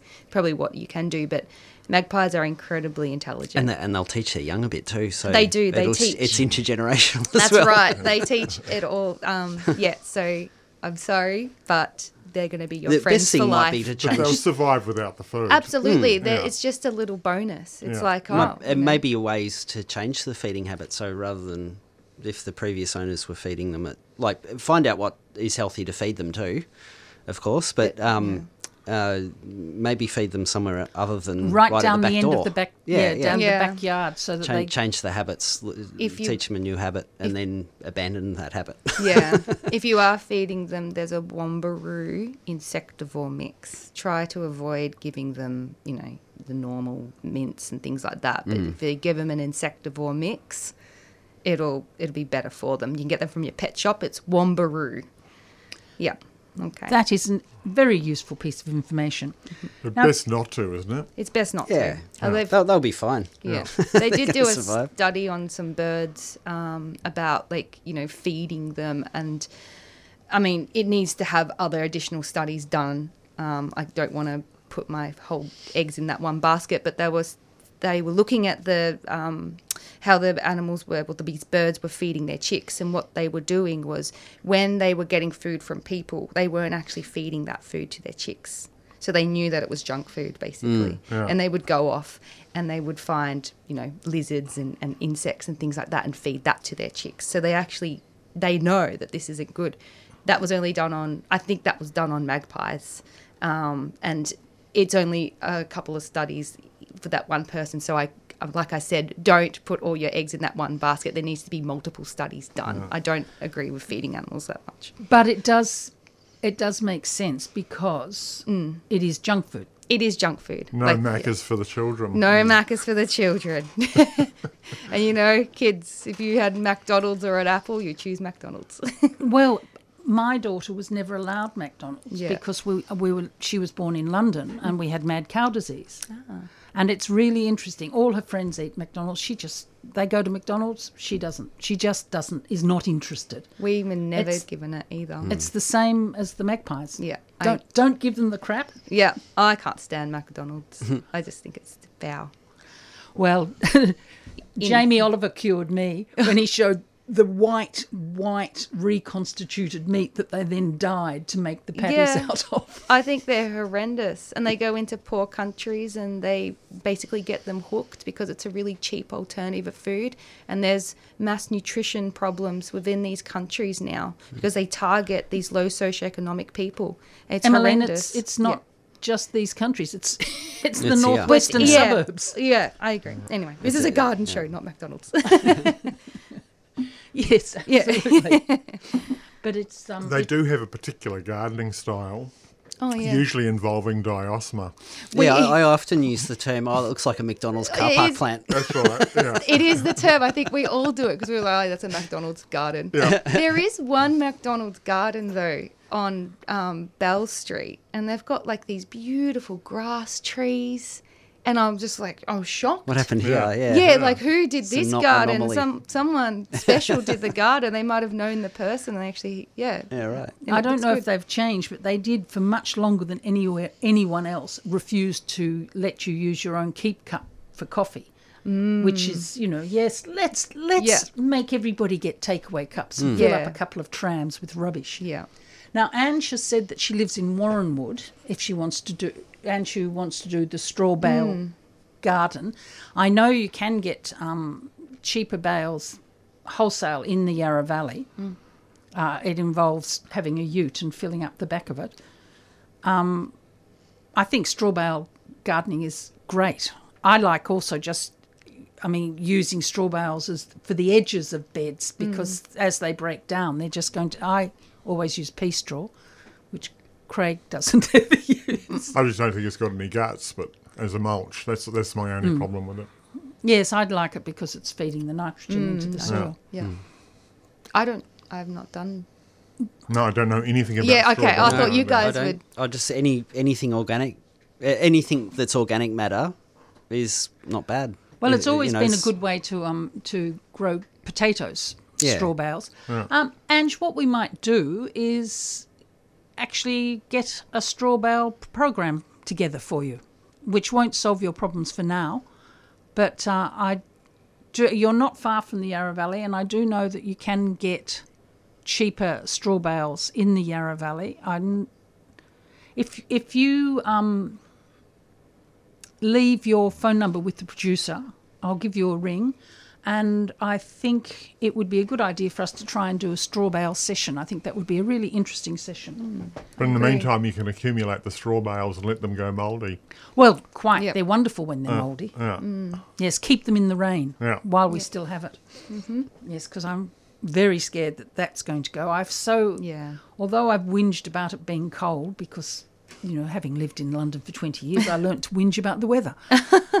but I do I will miss the rain. I have It's been a lovely couple of years, isn't It's it? been That's- that's really not to worry it's about. been fabulous for Yeah. garden. An And extraordinarily mild winter. Yeah. Yeah. And mild Not- summers. Yeah. Yes. This with- winter was, yeah, not cold at all. No, I didn't think so either. No. Yeah. There was, there was, wasn't, there was only really a couple of days that I was really driven inside. Which is exactly like our summer, though. It's like these really, like maybe a few sporadic days of really hot weather, but Yeah. not like what you can remember. no, no Yeah. three days of 40. No. Yeah. Which is absolutely wonderful. Mm. Because I just treat February as a month that might as well not exist in Yeah. terms of the garden. It's really important to have those really hot days and the cool nights too for obviously plant propagation Yeah. and seeding of different plants. So you've got a lot of species that haven't been seeding or proper like reproducing lately. As is the dry important because the, the soil opens up and aerates and yeah. It's been really interesting uh, again out in the forest up at Mount Macedon. You usually associate wetter, especially wetter autumns, um, with much more fungi. Mm-hmm. And the last couple of years, the species that are the species of fungi I've been seeing out in the forest is actually quite a lot less. There's been a lot of mushrooms around, yeah. um, but the diversity hasn't been there. And it's been really interesting because I would have expected the last couple of autumns to be some of the best mushroom hunting. Yeah, this one was uh, terrible. Not uh, warm and enough. wa- there was, yeah, there's, you know, out of the three or four hundred species I photographed on Mount Macedon, um, there wasn't that much diversity up there. Right. Um, and I, yeah, I, I was expecting to walk out into the forest and there's just mushrooms on every surface. And you found one or two species where there were lots of them and they they had a really good season, but yeah, nothing. None of the really rare little treasures that you, I thought I might find uh, uh, this year uh, and last year. So that that was interesting to see how the fungi behaved. Yeah. But don't, In- they, don't in they this- surface with warm soil and moisture? Uh, it depends what they are and what they're growing out of, and Yeah. whether they're mycorrhizal or, or saprotrophic. Um, but yeah, just usually you would associate a wetter, especially a wetter summer going into autumn with more mushrooms uh, during the autumn season, the, the, that autumn flush where a lot of them come out. But uh, they just went, yeah. Oh, there were, as I say, there was plenty around, just not the diversity that I was I expecting. was reading the other day that there are a huge number of um, truffles in Australia naturally. Oh yeah, yeah. They evolved here, um, apparently. Yeah. So the uh, truffles are quite a recent evolutionary sort of uh, advancement, and um, apparently they evolved in Australia and the, uh, on, well, probably yeah, uh, Australia slash Antarctica, South America, sort of. But uh, yeah, they evolved in this area of the world uh, fairly recently, and um, yeah, walking out again, Mount Macedon. You, there's three or four different species you can stumble across. They're very small and hard to see, and it's only because I'm on my hands and knees getting eaten by leeches anyway, photographing something else. Um, you'll see a little blush of orange just at the surface, and scratch it away, and there's a Truffle. a little truffle there that were, you know, probably eaten and distributed by things like bush rats and uh, antechinus and, and things like that, that that would have sniffed them out and dug them up and ate them and then pooed out the spores some distance away with a little capsule of uh, fertilizer and off they went again. Solar system. Um, yeah, so yeah, the truffles in Australia are um, uh, quite diverse, I think, more than anywhere else in the world. Yeah. It is extraordinary the things that we do completely differently, like s- songbirds, for example. You know, mm. all our parrots. The reason they've got such incredibly um, harsh calls is because, unlike most forests in the world, our forests are wind pollinated. Hmm. So, the nectar up there is something that's very important for the animals. Mm. And they they have the call to protect their areas. Mm. Hmm. But Now- songbirds evolved here too. Yeah, Yeah, yeah, yeah. yeah. Listen to Yeah. that. Hmm. but the harsh call of a lot of our big birds is very um, specific Yeah. to us. And there is something very ugly about the sound of a cockatoo. No, I disagree. Not the black cockatoo. I, I love think that. they're funny. It's, They're wonderful. yeah. Yeah, I like It's the, prehistoric. cockies. Yeah. Yeah. We got a big eucalypt at our house and they all it's their roosting tree. Comes at at 4.30, 5 o'clock. But they're Yeah, so yeah. funny. They're hanging upside down in the tree. I'm just glad that they're having a good time. They're very grumpy. I can't can be- believe I grew up as a they- kid thinking that dinosaurs went extinct, and we're completely surrounded by all these dinosaurs They're- that sound like dinosaurs. Yeah, my little lorikeet, I look at it, at Miggy all the time, and I'm like, looks like a little raptor. They're Yeah. definitely. Oh, they're- yeah. I mean, we know They that they're yeah, evolved yeah, from dinosaurs, but you look at them, you know. Now, we've got a few questions or comments. Roger's rung in to say that the Cranbourne Friends RBGV's plant sale is the 21st and 22nd of October from 10 till 4. Now, they have got the best selection of unusual Australian plants. Oh, they do. And do they have alpine plants? no. they're growing them, whether they're actually selling them yet, I don't know. This They- is what we need to know. Yes. They do sell the, the native rhododendron, but that's it. Yeah. But it's a fantastic sale. I go there every time. Yeah. Mm, it's fun. Get there early to get the good stuff. I shouldn't say that actually. the I other- wanna be there. Don't go there. what what is the optimal time in Melbourne to sow seeds of nasturtium, calendula, and viola? I collected them from various gardens last year, so I have no instructions. Well, I would say now. Yeah. Yeah, now, yeah, definitely now. Yeah. In fact, I'll be doing that later this afternoon mm. for those particular plants. Those particular plants, excellent. And Chris Shilcock from the Bonsai Society of Victoria event at Box Hill Town Hall, 7th and 8th of November. Bonsais on display and available for sale. So that's the Bonsai Society of Victoria having their event at Box Hill Town Hall on the 7th and 8th of October. I must add that to the list for us to read out every week. Uh, Susie has asked if we can elaborate on growing potatoes in straw bales. I think, Susie, we need to actually get somebody in or ask um, somebody to ring in who's very good at this. Uh, I think what we will do is try and have a program where we actually particularly look at growing things in straw bales. Mm. Mm-hmm. So if anybody wants to ring us, 94190155, or text us, 0488 809 855, and from the podcasters, 3cr.gardening at gmail.com. Now, we haven't looked at a plant yet. no, we brought so many in too. Craig and I've uh, ransacked both our gardens. bit Oh, no, glut at the one, one quick question before we go to that. What is the best feed for bulbs as they die back?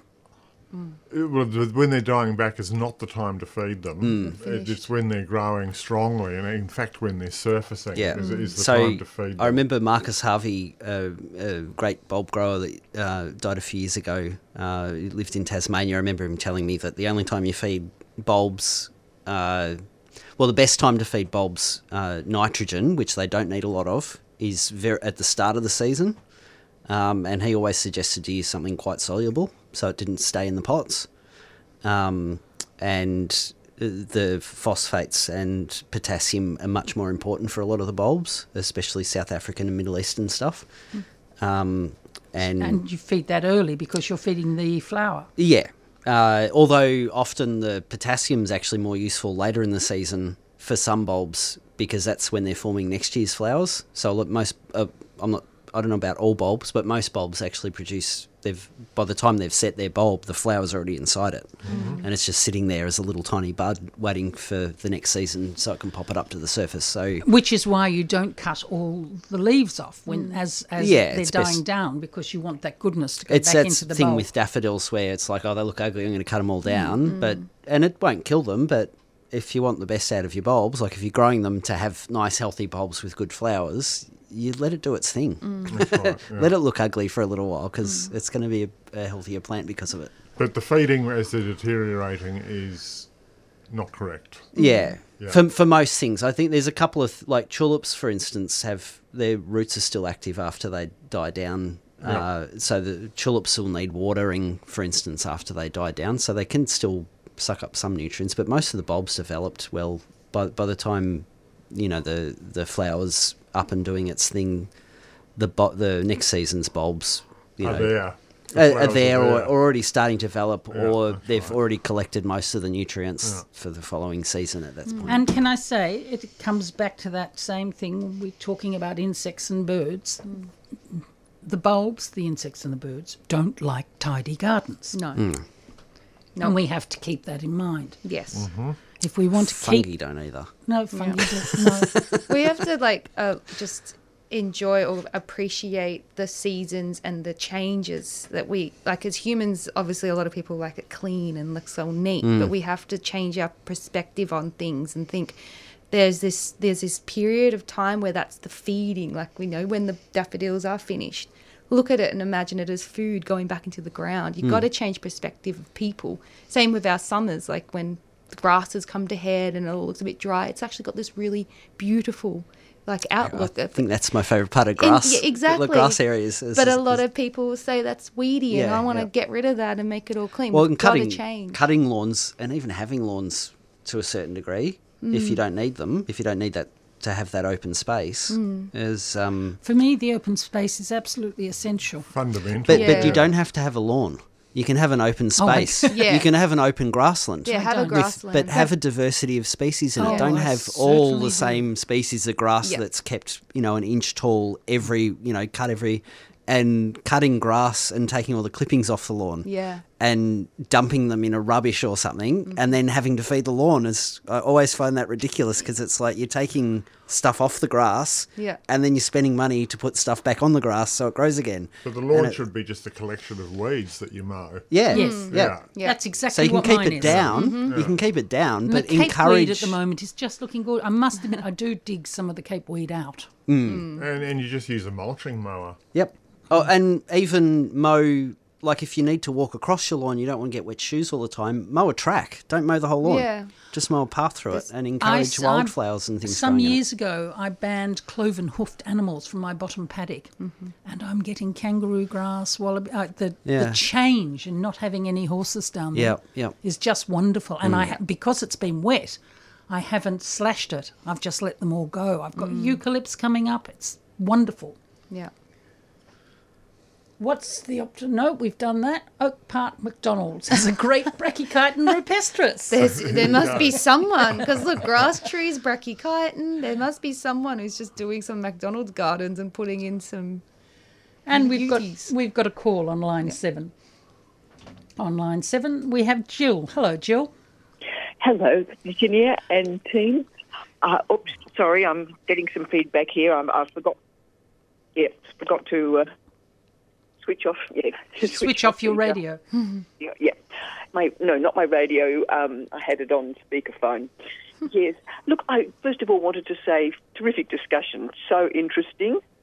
And um, hello, you there? Yes, we certainly Oh, are. good. We're Yep. listening. And but I also want to put in a a plea for well a defence of feeding the birds. I um, we're in East Brighton and we've had just all the houses around here have been, and their gardens have been demolished and they're putting on you know stacking in about two or three McMansions per block.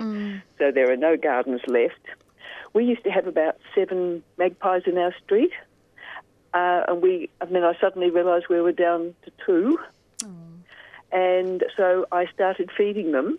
I feed them lean mince mixed with um, calcium powder. I tried them on the Wombaroo, by the way, and they turned their beaks up at it. It's too healthy. It's too healthy. That's why. it's too good Yes, for oh them. no, I'm not eating my greens, Mum. Yeah. I mean, I even tried mixing it in with the mince to see if I could kind of fool them, and no, Yeah. Oh, they weren't having a bar of it. So that was disappointing. But um, we then uh, had quite an extensive renovation here. We had to move out, and it's with COVID and everything, it was a couple of years before I could come back and start feeding them again. I came back and thought, oh, there's only I because when I was feeding them before, I got the family up to about five. When I came back, the, I only ever saw one male uh, after two years away. Uh, I called him and he flew straight over, and he actually, so I gave him some of the lean mince, and he picks it up and then breaks it up into little pieces, and he has take uh, he ate some of it, but then he is taking it off. I'm sure he is taking it to feed a family somewhere. When you're desperate, I guess. Uh, and and I, I do think I mean I'm a member of uh, Australian BirdLife, so I'm you know conscious that there's a, quite a strong tradition in Australia that you shouldn't feed, feed wild birds, but in the city it's ma- it's really a case of feed 'em or lose 'em now. It's I- just I and- agree. And, and I'm not prepared to lose their song uh, and their companionship. And um, also in in the rest of the world, it's much more usual to feed wild birds. It's quite acceptable. So I think it's we, Australia's a bit of a sort of standout in that regard. Um, and I think, okay, yes, feed them the proper food, be educated about it. Uh, and don't feed them massive so they're totally dependent on you. But I think it's very important to make the feeding very inconsistent. Yeah. I think the hard Yes, thing well, is. well, we're away three days a week, so, so three days a week they get nothing from me. But uh, and when I am here, I give them very small amounts. You know, But I like- think also the inconsistency in- is important, Jill, because that's where the dependency comes. I think Oh that's yes, the- oh no, there's no doubt that they are foraging like mad, and I, I I've seen Mrs. Magpie. She too has come and remembered me after two years, which I thought was very nice. But um, they're they're foraging, and I think they've got young ones, and they're Well, so that's very busy. exciting knowing that you've got young ones there, Jill. Yes, it is. It is. I'm thrilled. Thanks very much, Jill. no worries, and great discussion. Really Thank you. interesting. Bye-bye. Yeah. Bye. And then we have a call on line one about attracting birds to the garden. Good morning, Emma. Oh, it's Sue. Oh, it's Sue. Hello. Hi, how are you? I'm good. No, I'm good. Great program there, but I thought I'd ring in about the um, the, the little wrens and uh, thornbills gin because um, I actually discovered something very interesting that's happened because um, I, I actually hurt my knee, so I couldn't walk. So instead of the compost going into the compost bin, I started throwing the fruit that had gone off into the um, rose garden. Anyway, what. Yeah. what's actually happened is when I was googling what you, you know about getting the small birds and everything into the garden, they're after the habitat, but not just that, they're after the insects. So this is a great tip if you're going to keep your compost, keep your fruit um, separate from your compost, and if you put it into the garden. As it composts down, you get all the small insects. So I've been putting them into those areas, like in front of. I've got um, windows that look out into the garden, so I can watch the little birds. So if you you could you can put your compost at the back of the garden so nobody sees it, but as it composts down, you get all the little insects, and then the thornbills have actually got food to uh, forage on. That's a good point. I like It's Yeah, a much better way of creating an ecosystem. Absolutely. Like a, Uh, a- yeah, you're not yeah. feeding the birds directly. You're creating It was quite Yeah. something the in other the day environment. because I threw a capsicum and it quite didn't didn't quite hit the ground and it's still stuck in one of my roses at the moment. Interesting decoration, Sue. yeah, but it's, the, it's not just the habitat because they feed on um, the small birds feed on insects, but they also feed on fruit Yeah, and nectar.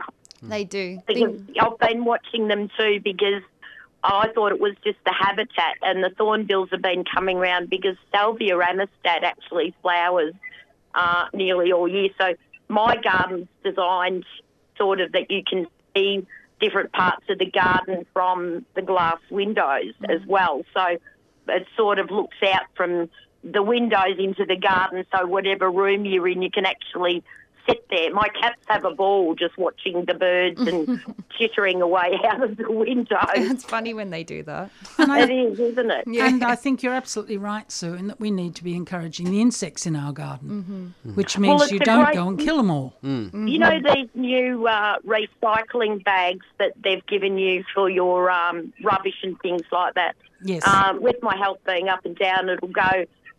Uh, you know, I'd, I'd had the little bin outside. I, they're not going in the bin. I've been using it, and, and then I put it into my compost bin. So, but I've, I've noticed that if, if I don't quite get to the compost bin, which is a bit bit of a walk from the back garden as as it breaks down, there's usually nothing left because the birds actually forage through the bag as the contents break down. And I mean, Alan went cook because all these little insects were coming inside. But I've noticed that all the birds are really in, interested in, in as the compost breaks down and eating all the little insects that it creates. So, Exactly. Exactly. Yeah, yeah. That's great. No, great show this morning. I've learnt so much. I've been actually reading about dragonflies too while you've been talking because I had uh, damsels um, in the garden the other day. Um, but yeah, just reading about their life cycle and things. I have a lot of water features and things in my garden, so I do get a lot of those things. I didn't realise dragonflies only lived till they were, you know, four four years old. Uh, Yeah. Sorry, four months old once they're fully developed. That's either. right. It's the larvae that has the long life. But yeah. Yeah, yeah, up to five years actually in the water Is it stage. five? Yeah. Yeah. and interesting because uh, you know how you were talking about them um, doing it in the water. Apparently, they lay their eggs on um, trees as well. I Yeah. didn't realise. Yep. They're different Yeah. species. You should see this book. It's got hundreds and hundreds of species. So Yeah, well, I was just reading because now you've got me going. 500 different species Yep. of. Um, the only country they're not in in- is in Antarctica, apparently. well, there you go. Well, they're very important to our world. That's good. I'm glad you're learning. Absolutely. Fantastic, I, I Susie. learn something every every time I listen. I love it. Excellent. Good on Yeah, you, Sue. Thank you, Sue. Okay. Thank you. Bye. Bye. That's um, excellent. Um, I and let's have a quick attempt at a plant. All right. yeah, we're losing We'll go time. through. Uh, I'll go first. You Is that all yep, right? yep, yep, so yep, yep. I've got. I've got to talk about this. This is uh, an arum I grew uh, that grew naturally at home from a cross between Arum purpureospathum and Arum italicum, and it has the dark burgundy, almost black flower of purpureospathum, but has the variegated leaves of, of some of the nicer Arum italicums. Um, it, it's uh, it's a very good doer, but not as good as Italicum can be in gardens. So it's not quite that weedy, but absolutely beautiful, almost burgundy black flowers that sit over the tops of these uh, lovely variegated leaves.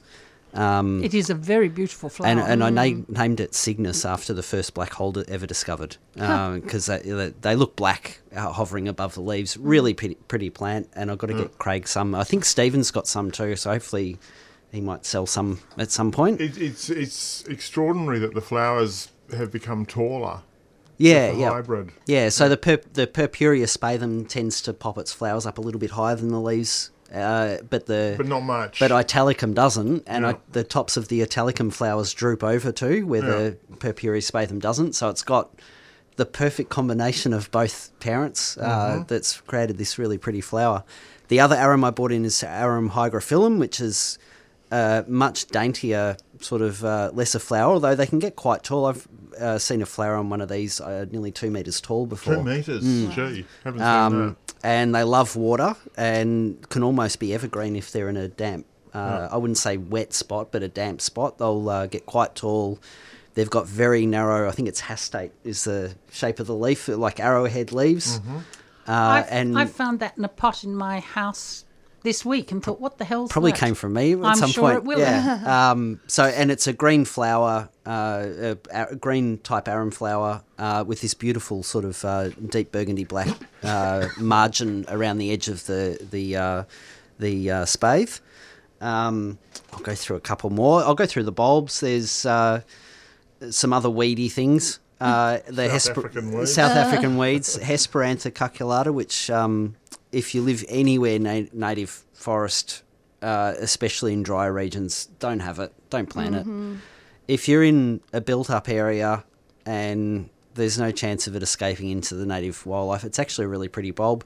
If you've got a gravel driveway and uh, instead of pulling out constantly spraying it or pulling out weeds, plant stuff like South African bulbs in it, and you'll just where your car drives over, they won't grow there, and everywhere else you'll have these beautiful bulbs that'll just pop up for a few months and then they just disappear. And that one you're holding is? So this is Hesperantha cucullata, um, and this one you can't grow the same. This is another Hesperantha. I was hoping it'd open up. The Hesperantha is really interesting. Coming from South Africa, they get pollinated by all sorts of things, and often they're in competition with each other in the same grassland. So they'll have their uh, species to species opening times. So the Hesperantha cucullata open between about four and six in the afternoon, uh, depending on the weather. Um, this is Hesperantha vaginata, which uh, looks black on the outside, but it opens up to a bright yellow. Yes, it's beautiful. Uh, so you've got these bright yellow and black uh, petaled flowers as it opens up. That one opens up just in the sunlight during the day. Um, but you get Hesperanthas with long tubes and glads. Yeah, the South African pollinators are really interesting whole ecosystem happening there. And some colour at night. Some of the glads colour at night and have beautiful perfumes. Some have long tubes to get hoverflies. Some open between two and four in the afternoon. Some open between four and six in the afternoon. Uh, another South African bulb of the Sparaxis, which are flowering at the moment. Uh, I think this is Sparaxis bulbifera. It's, uh, they almost look like yellow frangipanis when they're fully open. There's Um, a- no perfume, but the um, road I drive up to Craig, there is just the most massive number of Sparaxis right Yeah. Is down. it Yeah, Sprax that or is it this? I think it's Sparaxis Okay. We've got Yeah. In that Road. in Vermeer Road. We've Yeah, got so that it's- pink one going up. Yeah, to so Hoddles. Hesperantha cucullata's pink on the outside. So mm. when they're closed, they're not very colourful. They're just like a dull pink, mm. um, and you don't really notice them as much. Mm. And then all of a sudden, again at about four or five in the afternoon, when the, just when the sun goes off them in the afternoon, they'll all open up, and then there's this just this huge cloud of white for a couple of hours, and then they all close back up again for the next day. Sounds- um, yeah, so that's that's a few bulbs I brought in anyway. Well, before we go on to your next lot, we're just going to go to Max in Thornbury, who wants to talk about kiwi fruit. Max. Oh, hi. Hi. Hello. Thanks for um, taking my call. Um, I've got, um, look, about a month ago I planted two um, Hayward kiwi fruits, a male and a female. The male has put on quite a bit of um, fresh growth, which is good to see. Um, the female hasn't done anything. There's no signs of life. I'm just wondering whether they tend to um, start moving a bit, you know, um, a bit later than the males, or whether it's likely to be um, just dead. Um, Dormantly so dead. should- Yes. Or should I should I wait longer, or should I? Um, um, Definitely wait longer. Yeah. Scratch Yeah. the bark. Yeah, scratch the bark. That's always a good test, isn't it? A little Yeah. bit of a bark scratch. It's what happened to me. The male survived, the female died. I've recently just pulled the male out because they're so big. Normally, I'd say plant two females, but But they they're are. climbing trees. They get enormous. They Yeah. get they get huge. I, I've seen uh, uh, kiwi fruit heavily cut back, put on uh, eight meters in a couple of weeks. Wow. Wow. when a month or so anyway. But like water shoots an inch thick that just go whoomp, straight up out of the thingo. So they're they're yeah. I took mine out for that things. reason. It just that for me, even in my either. garden, it's too big. They don't smell great when they flower either. What no one smell ever talks about kiwi fruit and what it smells like when it's flowering. Have you ever, did you ever notice that? No, but I, I the flower's lovely. smells a little bit like a public toilet. Oh, really? Yeah, a little like, bit. bit That's a bit chemical that they put Really? in the I don't know what it is. No, no, it's more urine. organic. No, Yeah. m- more the other end. I think. Really? Yeah, yeah. There you go. It's, it's a weird smell. So, Max, we have, have all sorts of opinions on quick kiwi fruit, and so far, none of them have been. Uh, they're lovely to eat. Yes. Yeah, my uncle grew them commercially Yeah. in New Zealand. He was one of the first to plant them. You know, remember, remember in the early 80s when they were worth a fortune? Mm. He was growing them then, and they require an enormous amount of pruning. Yeah. Yeah. But yes, give it give it a little bit longer. Yeah. And there, yeah, it's Yep. because it's still for some things still pretty early in the season. Like there's a lot of trees that haven't leafed up yet. They've so- also developed a really, I can't remember what it's called, but a small one, which is a much, Yeah, much I've more one of those. containable size. Yep. So you might, if your female is dead, you've two choices: buy another female, or look, or even if it's alive, maybe just look for the other smaller one I can't been remember what they're called, a- but they're about they're like a, a large grape size almost. Yes, but, but- they're still but they're kiwi free. kiwis. Yeah. Mm. Yeah, um, they sell them as kiwi berries. Yes, I, that's I right. did try and or, or hardy kiwi fruit also, but I didn't find it hardy in my garden and managed to kill it also. But um, yeah, so that's why I'm on the um, the you know the more common varieties that I've, I've got now. Could I just ask one more question? Of course you about can, A passion fruit. Yes. Um, it was a non-grafted variety. Excellent. Um, And it did fine over. Um, I planted it last spring, um, and um, I was looking forward to it. You know, putting putting on a reasonable amount of fruit this year, but it's just um, died. Um, no obvious reasons. Um, it hasn't frosted in my backyard. Um, it gets a fair bit of shade from a next door's locust, um, which is on the west. Um, It doesn't want shade. no, no, no, I know it doesn't. But it was the only spot I had left for it. So um, I can't.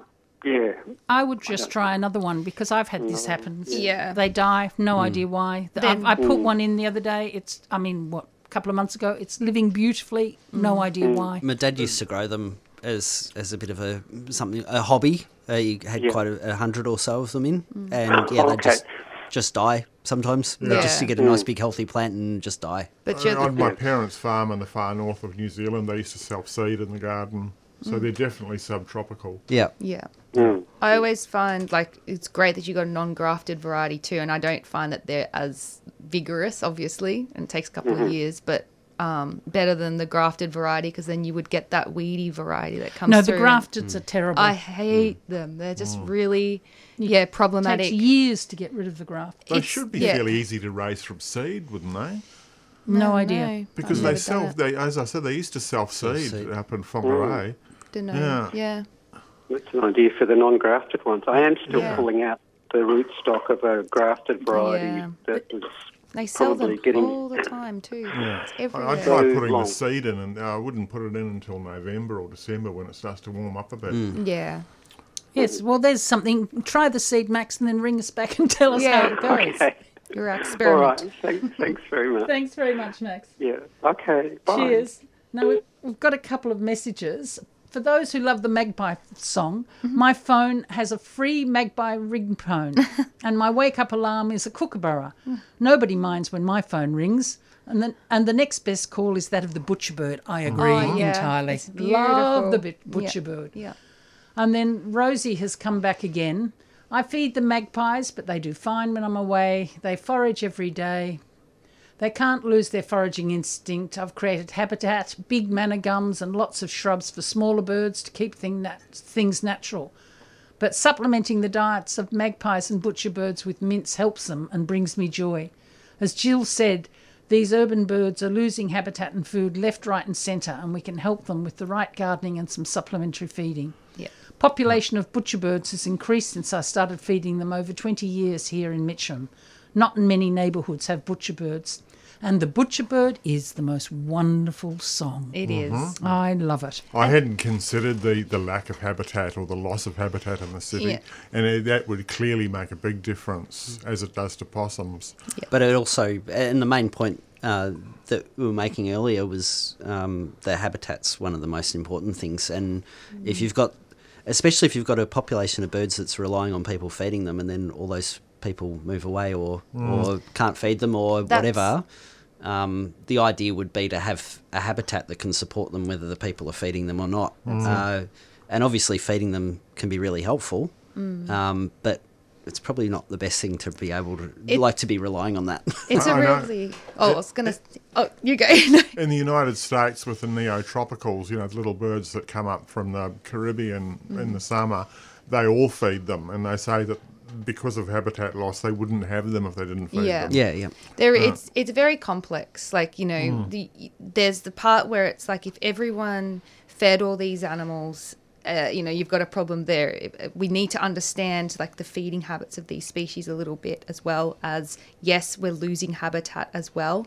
So you can understand why a little bit of additional feeding is good. But like what you say, if you move away, then that changes something. Hmm. And you know this is why it's really important that as a collective, everyone learns about these species a little bit more. That we have parks and gardens that support these plant these animals. If hmm. we're building houses, you know there is inclusions that there should actually be A they- tree. A tree. These They, they these- shouldn't have to rely on humans That's right. It's- thinking, oh, I should feed them. yeah. yeah. And it's okay here and there, but if they are reliant upon you and you're gone, It can be really dangerous very, for that- very for and- them. Mm. And, if everyone does it, then we've got a very big problem. But these are very adaptive animals. They've learnt to live with us, so they'll find other ways to eat from us, whether it be from Mm. bins as well. But yeah, anyway, Now, Graham from Doncaster has also rung in about passion fruits.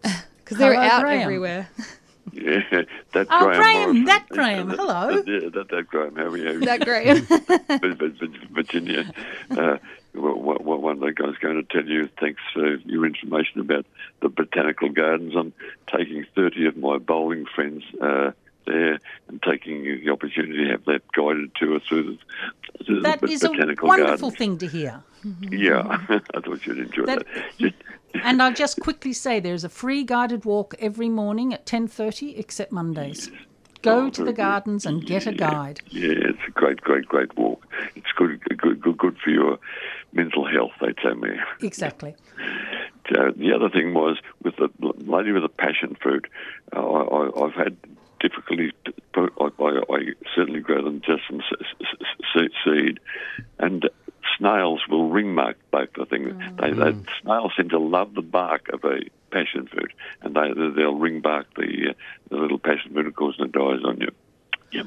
Well, that is point. something that we definitely need to know. Thank you mm. very much. But it much. is possible Graham. to raise them from seed, obviously. Yeah. Oh yes, too, too, too, too, too right. It's uh, not the best, be, be, be, best story for your for your, for your public there, but if you have a good feed of passion fruit, and, and, and the waste that comes out the the other uh, the other end, you you put in your garden and you cover it with a bit of soil, you'll get a, min- a lot of passion fruit come up. There you go. That's great. Fabulous, Graham. okay, Thank catch you. you later. Thank you very much, Graham. Bye bye. Okay, okay, bye. Ah, isn't that wonderful? That's great. We had um uh, during the week we had a message from somebody called Philip Tyndall, who sent us an article that was on the ABC on traditional owners in Western Australia pruning eucalypts in such a way as to gather water. So I'm going to post that, hmm. Philip. I'm going to try and post that on our page because it looks like a, I haven't read it yet, but it looks like a fascinating article. Hmm. Yeah, I heard them talk about that on Radio National. Hmm. Right. Yeah, and the trees are very old. Yes. They live for a long time. Yes, it sounds like it was quite an extraordinary mm-hmm. thing. So, and we've also had a request for the name of the Dragonfly book, please. The Complete Field Guide to Dragonflies of Australia. Uh, again, I'll try and pronounce his name. Um, written by Gunther Fischinger and John Hawking. Well, John Hawking is easy, and the first person's name starts with a TH. No, Gunther, and uh, I'll spell it G U N T H E R, Gunther. Last name Theischinger, T H E I S C H I N G E R. But I'm sure if you just Google the name, The Complete Field Guide to Dragonflies of Australia. I'm sure you'll find it. You'll I- find if it there's out. more than one of uh, complete field guides to Australian dragonflies, get both of them anyway, because it's always good to have a second reference book to It really counteract. is. Yeah, Yes, don't, don't just is. rely on one book. Yeah. Oh, I You're got going to let two or three sources at least. Yeah. Yeah. and uh, whether whether that actually will happen, I Yeah. feel it was um, unlikely that uh, there'll be more than one. No, No. but this is very We- good. It, it, it has the larvae stage and it, it'll break down the species. It's fantastic. I'm sure there'll be lots. There's more dragonflies than that too. I know there'll be a second edition. I'm sure. We used Yeah. to tie flies for the nymphs for, Oh, for fly fishing. Yeah. Yeah. Yep. Absolutely. Very effective. Yeah. Well, a lot of fly fishing is, you know, they copy the That's insects right. that you Yeah. find. Um, yeah, fly fishing's quite an art, really. Like when they look into the, they they're people that would really understand aquatic insects. They would because they replicate them. That's Yeah, right. yeah. right. That's yeah. why they're so beautiful. What plants did you bring in? Craig? Yeah, Craig. I'm like, Oh, look, where do we start? oh, Quickly. Boasting. Rhododendron Yep. slip, schlippenbachii, mm-hmm. Yeah. which my first partner's mother bought me as tube stock when I moved to Olinda. Wow. Is that a deciduous rhodie? It's a deciduous Yeah, rhodie from with the leaves. Korea. You can tell Yeah. by the leaves, can't you? Look at the deciduous rhodies, and it's And like, oh, it oh, is it's a, the most beautiful soft pink, and if you if you see it in the sunshine, it's sort of dusted with gold. yeah, okay. Yeah. Oh. Like the molluses can often do That's sometimes. right. Yeah, yeah. It's, it's, it's a beautiful rhododendron and mm. quite difficult to propagate, so you don't see it around Don't see it very around. much. Yeah. Hmm. I have to keep an eye out for that if there's one of those at Forest Glade, and if there isn't, we might have to get one off you. The If you can slipping propagate one. bacchii. Yeah. Yeah. yeah. And Rho- rhododendron valii, which is one that looks like a tropical rhododendron with red bells, and it has quite startling red new growth. Mm. Yeah, in the spring. And so they're quite elongated tube uh, tubes on the, the Tubular. flower tubes. Yeah, red tubes. Yeah. and with rhododendron, would you be growing them in Melbourne? in pots, some of them. I, I mean, uh, my, my my thoughts in Melbourne, you would be better to grow Vireya mm. if you want to grow oh. rhododendron. Grow them in tree fern logs. Mm. Mm. Yeah, they're, they're really something for the hills. And Yeah. it's, it's and it's it's so fortunate that we can have them because it's such a tiny area in which they grow. Yeah. But the varieties will grow in lots of places in Well, I had Australia. Vireyas in Melbourne. Yeah, yeah, they grow well. You well. can't grow them up. you can't grow them up where you are. There's Yeah. one there that's there, we had them in the conservatory for a while, and they even in there they're uh, too much of a struggle, and it's You just get like frost. Yeah, Mm. yeah. Yeah, because we can grow them quite Oh, successfully. okay, no, no, yeah. no, no, Yeah. a bit cold up, a bit cold at 700 odd meters Yeah. above sea level. Libertia chilensis is flowering in the garden at the moment, Oh, yeah. Which is fantastic. And it, it's the flower spikes are almost two meters. Hmm. Mm. They're getting really tall this year. So it, it has a white flower, strap leaf plant.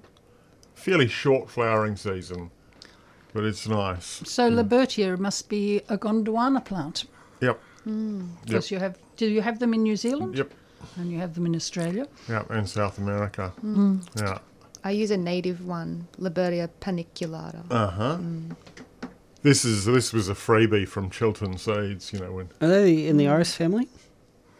Yes. Yes. Yeah. Iridaceae. Yeah, yeah. I was just looking at the. because It's got the three petals and everything's in threes, and um, yeah. I quite like them. And expl- Yeah. explain the threes. Oh, it's just one of the one of the traits of the iris family is, you know, if you look at an iris flower, it's got the three falls and the three, the, yeah, the three flags, and Yeah. And the stamens and the stigmas are all sort of in uh, split into threes, and the ovaries are split into three. You know, three. Everything's in threes in the flower. Um, it's one of the one of the iris traits. It is. Uh, and uh, speaking of irises, Pacific you've got, Coast iris. You've got the Pacific Coast iris there, which are absolutely stunning. Some of the the and they're they're a fun one to play with too. If you want to play with hybridizing your own plants, If you want to Uh, raise them from seed, you yeah. get an astonishing array of colours. Yeah, and yeah. they're really easy to raise from seed. Yeah, and they're generally really pretty too, aren't they? The, Yeah. the uh, color variation in them, s- from bicolored ones, even just the those old ones that you see around a lot. There's a, a yellow and a rusty sort of orange one, and Yep. There's a couple ones that you see in you know older gardens and things. Um, yeah, they're, they're really all pretty. hybrids from innominata, aren't they? Yeah, I think from so, The yeah. northwest of the United uh, United States, Pacific But Northwest. the, then you see the ones you've brought in, and and uh, Pete from White House Nursery breeds them as well. Yeah. And just the colours, the beautiful golds and, and purples and whites with with black purple edges and Huge range um, of colours. huge range of colours. They're Yeah. absolutely stunning. yeah, And and you're saying that the flowering time is quite long too for an iris. for an iris. Yep. Well, we are coming to the end of our show. Oh. It's 9 11, and I wanted to say goodbye to our listeners. Thank you for listening. Obviously, some of you have enjoyed today's show. Hmm. Goodbye to the oh, panel. Hey, quick. Thanks, Virginia. Thank you, you. Virginia, and, And everyone. to say next week, Chloe is on with John Arnott, Claire Hart, and Chris Williams. So I think that will be an excellent show next week. And next week there are two gardens in in the up by the Yarra Valley, one in Lilydale, and one in Gruyere, and then two one on Sunday and Monday in uh, Wong, I think it's Wonga Park or Warranwood. And So have a look at Open Gardens Victoria for where they're where they're going to be. And it's a long weekend, so if you don't like the footy, which I don't, but Mm. but it'll be What, what, God, what, so- what, what's footy? That's why isn't that why we were talking about magpies all day? we were talking about But magpies got a lot today. We've got a public holiday, you know, free day. If you're not I watching. did think what would happen to our public holiday if both the teams were from out of Melbourne. No, is that is that what's happening? No, it's oh, not what's okay. happening. Okay, I've got no idea either. Oh, good. It was something that was possible to oh, happen. okay. Yes, there you go. yes. And um, if you're not doing anything today, it is an excellent idea to think about going up to Yea because there will be some open gardens attached with the Yea show. Mm-hmm. Um, ben from Treasure Perennials is up there definitely, and there's, there'll I be mm-hmm. other ones. Pete from White House Nursery, I was just mentioning it with the Pacific Coast Iris, he, he, he's got a stall up there too, I think. Yep, they, it's it's always an absolutely excellent place to go. Mm. Mm. So I, And a nice drive. a beautiful Yes, drive, yeah, Yeah. it's very nice. and it's a nice town, Yea. Beautiful. Mm. Mm. So it's something that's well well worth thinking about. Mm. We've got some some one, and then of course we've got Mount Macedon, and mm. then in November we've got uh, the Yarra Valley Plant Fair. These plant fairs are fabulous, I think. I love them. Yeah. Me too. Yeah. And it's the one place where you can, well, no, that's a lie. It's one of the places where you can find some unusual things. The, the non Bunnings plants. If Oh. you ah. don't go to Craig or Yeah. Stephen, the non, or, or Pete from White House, Or, or Jane. Or Jane, Jane. Yeah. you've got to go to the Yeah. those shows. They're- And and those people often, uh, a lot of those people are often at those too. I, I, Usually, yeah, yeah. I don't know if you go to them, and, No, I'm and too Stephen lazy. usually doesn't. but, uh, It's not but lazy, Jane you're and- just and tired, work too yeah. much. anyway, goodbye everybody, and I hope you've enjoyed our show.